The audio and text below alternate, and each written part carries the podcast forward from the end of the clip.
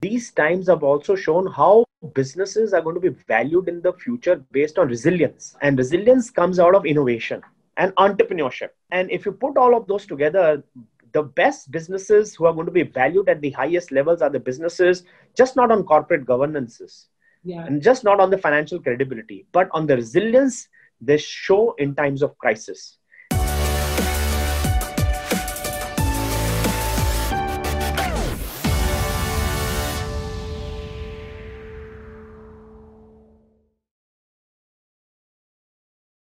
Very excited to be talking to you and uh, and you have been with Amway for the last 22 years. Uh, one has to begin with this. What has it meant to be with Amway since its uh, beginning in India since last 22 years?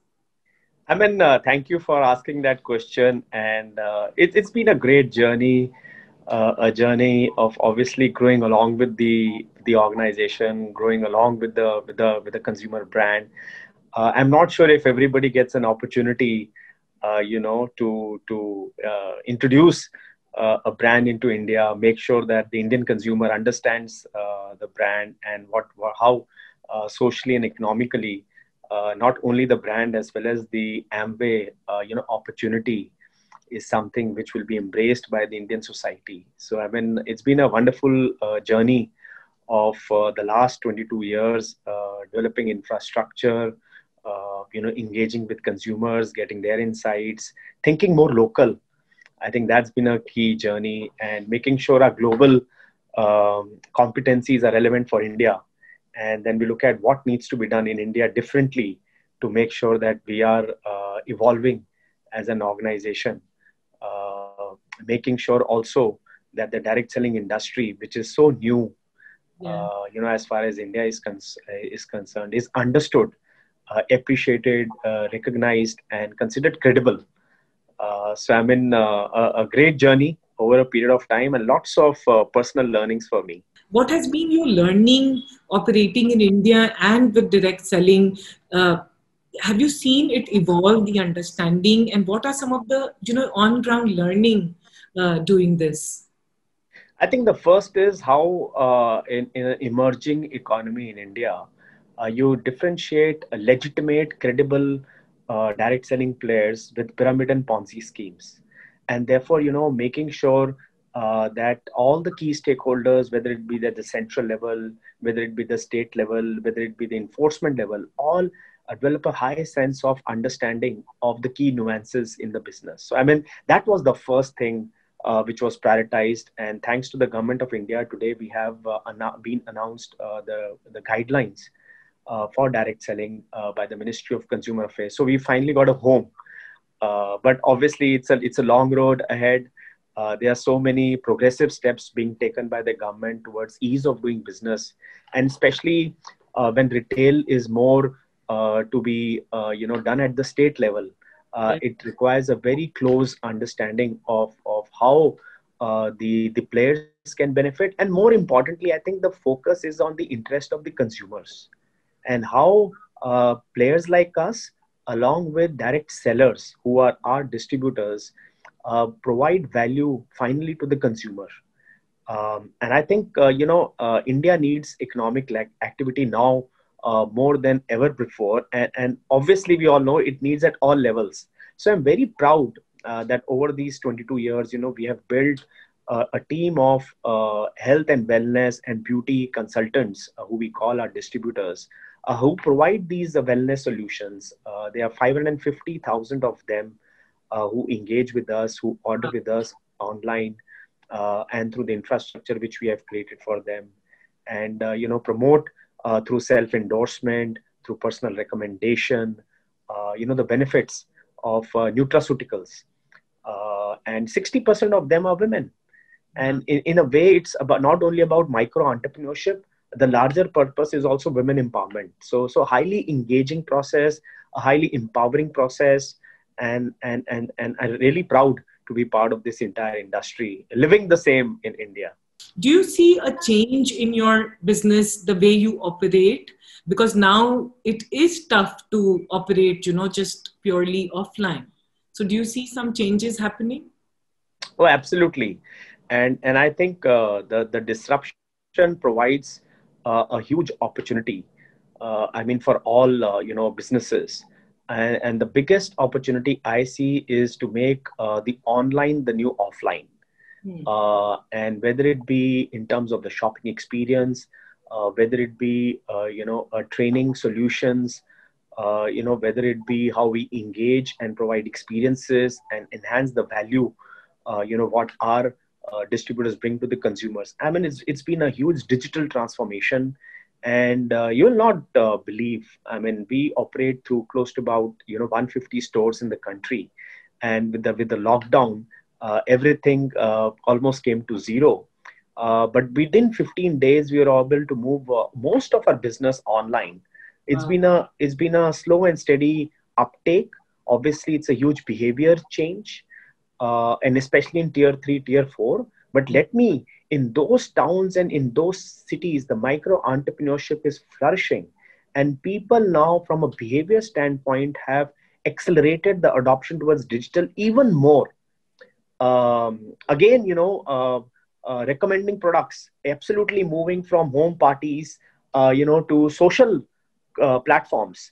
And this has been a sea change. So you know all our micro entrepreneurs we train now to move. I, I think direct selling is getting uh, redefined into social commerce opportunity uh, where you are building not only your personal brand uh, you are endorsing a brand and diy is the new thing uh, you know i mean everybody wants to do it themselves. And this is just a nice way for people to engage with their consumers even more. So i think digital transformation has been a huge uh, you know opportunity for us. And and i do hope and i do believe that that's going to stay uh, because we are in direct selling moving towards social commerce in a big way you know very interesting thing you mentioned that you're seeing from tier 3 tier 4 towns adoption i would love you to you know for you to share with us because this we keep on hearing about this but you you have the stories you have the examples yeah, yeah i mean you know uh, i'll also give you some numbers about how a gig economy uh, in India is is really coming in, and it's it's here to stay.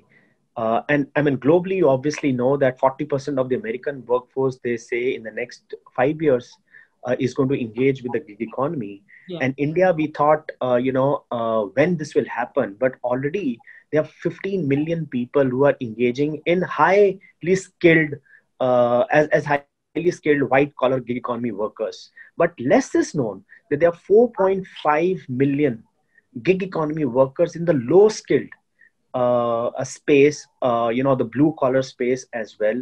And 50% of them are women home entrepreneurs. Wow. And they are growing at 50% CAGR for the last five years. It's a trend which I see happening all across the smaller cities and towns where women want to build a supplement income for yeah. themselves and want to create that difference. And this is a no cost business. And this is a business in which you can work with your circle of family and friends and you can endorse products. And with being going digital, I mean, you can make that uh, through your, uh, you know, normal uh, connection. So it becomes a little more easy. And I've seen this change happening, like I said, in tier three, tier four, because of this gig economy, which is really working very well for all of us there was this announcement, right? Like that you've earmarked an investment of rupees 1000 crores for India, which includes an investment of 600 crores to set up a manufacturing facility in Tamil Nadu. Uh, just tell us about this. No, this is a huge uh, investment in the country. So, uh, you know, Amway in the last 22 years uh, has invested close to about 1000 crores. Uh, way back in 2012, uh, we wanted to uh, make our supply chain uh, very self-sufficient, uh, the Atmanirbharta. 98% uh, of actually what we sell in India, we manufacture uh, in India. Mm-hmm. And therefore, we entered into a MOU with the government of Tamil Nadu. And 600 crores we have invested you know, in the last six years in our state-of-the-art uh, manufacturing plant and we manufacture all our vitamins minerals dietary supplements the state of the art world class uh, you know cosmetics line uh, with the brand artistry i mean all that is in house manufactured in india and now it's been a couple of years we have been running the plant very successfully Uh, beyond that, we envision at least 100 to 150 crores, even these times uh, where people are thinking, you know, uncertainty. Uh, maybe some some uh, companies have, you know, mitigated their investments, but I think we are going full on because we believe the India market is a huge opportunity which is going to drive the global growth. And, and, the best thing in the crisis is, is to make sure that you know we create new opportunities for innovation. Yeah. so we are putting in a lot of money towards innovations uh, and you know, ITC is a great example uh, where we are investing uh, through a collaboration where our, our backend uh, uh, science and innovation team is working with them to develop new formats uh, to bring supplements on your breakfast table.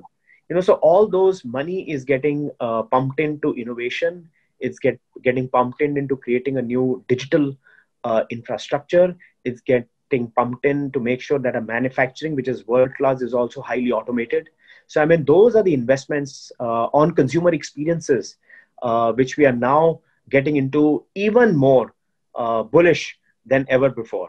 You know amway operates across the world. Do you see any kind of a difference in the consumption in the uh, in things that work in indian market like particularly in indian market with indian consumers? So I think uh, I'll mention a couple of things. One, since you mentioned uh, the nutraceutical industry as such, uh, the key trend uh, which I see there, uh, which is not only in India but also globally, and people ask me what's in, I say immunity and nutrition. I mean, those two things are in. I mean, who wants to be called a patient? You know, you don't want to go to the hospital anymore. And and gone are the days where we all felt you know it's comfortable to go to a hospital to approach a, a doctor. Today you are in self isolation so you know self care to my mind right now is the new way to care. You know preventive is better than uh, prevention. I mean you know those are the old adages which are coming back forth. But the key thing to your point from an indian consumer perspective is today even my kids are talking about ayurveda. I mean they are going back to the roots of what was created thousands and thousands of uh, you know uh, years ago. And we are going back to going, uh, being familiar with what was around us uh, in different elements. Uh, but but i think that is again doing a resurgence i would say from a consumer uh, taste from a consumer preference because it comes very naturally to us recommended by moms right so i think affordable healthcare along with ayurveda i think those are the two uh, big foundations which the Indian consumer has now laid for itself, uh, which to my mind redefines the landscape of the nutraceutical industry. Uh, we already have a range of Ayurveda products. And like I said, you know, we are uh, uh, creating a new science and innovation team uh, along with an R&D center, which will help us you know, accelerate our journey towards being the best in class when it comes to affordable healthcare and Ayurveda what is that one product you have been using from Amway for the last as many years?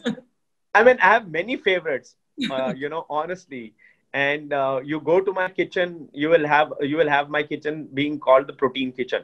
I think protein is is very very important. You come to my bedroom, you will see my omega, you will see my daily, which keeps me activated, you know, all day long. You go to my uh, bathroom, you will see, you know, Amway cleaners the way today we are cleaning our clothes, right? So mm-hmm. you'll see me doing, you'll see me, you know, using my toothpaste. So I am a fan of all the great Amway products because I believe in, uh, you know, the quality of our products.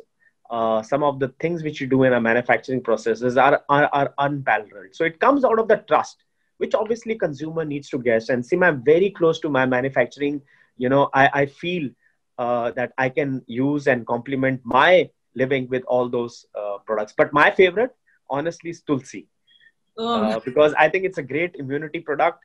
And our one tablet of Tulsi, you'll not believe, has got 100 uh, le- dried leaves of Tulsi, which has the right um, uh, purity and it has the right potency. Uh, and so, I mean, uh, we have got traceability to prove it too how do you continue to stand out? How do you continue to differentiate? Amway is a brand and it has continued to be a brand in India. What are some of the things that you think you've done right in the Indian market to stand out? And you're talking about beauty in specific, right? Yes. Yeah.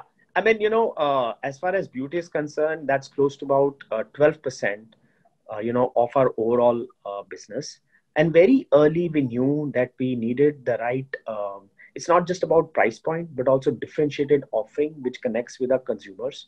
Uh, so we have got in India the the top top of the line uh, most premium skincare uh, regime, which is Artistry. We also developed products for the Indian consumer based on extensive research across the country with the various skin types. Uh, and we launched Attitude. So it's not like a run of the mill brand, it's highly differentiated. And the best thing which we offer is that there are many, uh, uh, uh what should I say, herbs uh, which you use for your supplements, but you can also apply on your skin. So, I mean, since we have got that entire knowledge and the entire domain of seeds to supplements, we have extended that to beauty also. So our beauty has uh, the best in class, uh, you know, uh, uh products which are uh, sourced organically, and then we are now making sure that there is a story around which we are able to market it to consumers. So very differentiated. Uh, and you're right. I mean, it's a highly competitive space. But the, again, the critical thing is that our distributors provide through personal recommendation the right solutions which uh, you know off the shelf a consumer may not understand but if you were to ask few questions through a through a through a consultant or an expert then you will get and lead yourself to the right solutions which which is the value which our distributors offer to the consumer people who uh, sell Amway products, they are so passionate about it. And like you said, that they recommend you. How do you see their roles evolve in the post pandemic world? I think you're right, and and I was reading, uh, I think it, at, at HBR, uh, once once the salesperson becomes digital, uh, is it the end of the of the cliche salesperson? Uh, but I think uh, you know uh, it has to be a combination of an omni-channel strategy, yeah. and to my mind, I mean you have to be high touch and you have to be high tech. I think you need both, right? And enabling people with the right digital solutions. I mean that's the best thing you can achieve in any organization. And therefore our goal is that we digitize the experience which our distributors provide to our consumers which are much more data based much more analytical based and much more based on the fact that you know it is customized it is personalized. So i think those are the trends which we are honestly uh, chasing uh, because i think you're so very right uh, I mean, if people were to be replaceable, uh, you know, I don't think there is any industry which can say that. And uh, I think people are our uh, biggest strength, especially in any industry, because people create brands. Finally, brands, you know, don't create uh, people, and and we are in a people business, and and therefore we understand uh, people maybe even more. Uh, and look at social commerce. Look at influencers. I mean, the impact which they can create socially engaging with the, with the community of consumers is much more, much more than only a high touch strategy. So if it's a high touch as well as a high tech strategy, I think you have got both sides of the world covered. And still, people may choose to be in one world, yeah. but at least you are uh, enabling yourself to, to, to work in both the worlds. And there'll be a time when the world will get unified there's such huge investment happening in the startup world. They're like every month there is some investment in social commerce and direct selling is a huge thing big thing. But amway has been doing it. Like amway has been doing it for so many years. Uh, what do you have to say about this social commerce? And, and, and what do you think of the potential of social commerce in india? I think india is so rightly placed with the entrepreneurship opportunity. Mm-hmm every uh, bright student who I see coming out of the best colleges, uh, vocational education in India, everybody wants to uh, be become an entrepreneur, yeah. right? The question for them, if I were in this, their place, is what do they need, right? They need the right skill sets. I mean, in these days, money is chasing the right entrepreneurs you need the right skill sets. You need to be digitally savvy. You need to work on a business model which is based out of data and analytics. And i think that's the space for you. And if you are good marketing yourself in the social platforms and create a community of engaged loyal and trusted people i mean that's the world for you. I mean i've seen young people uh, working through different work streams, and all of them are trying to find their digital way. And you know, it's everybody's on a journey, and it's just remarkable how entrepreneurship, to my mind, can be unleashed with social commerce. And Yeah. India needs entrepreneurship.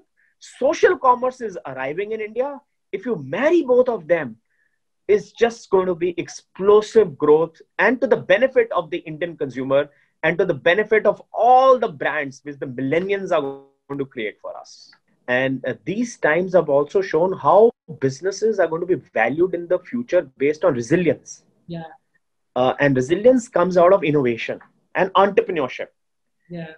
you know and and if you put all of those together the best businesses who are going to be valued at the highest levels are the businesses just not on corporate governances Yeah. and just not on the financial credibility but on the resilience they show in times of crisis and like i said innovation entrepreneurship are the ones which are going to define resilience because again it's about people One question I have to ask is that uh, uh, you know you have such a huge community of people of uh, uh, you know women working with you. Have you created a community?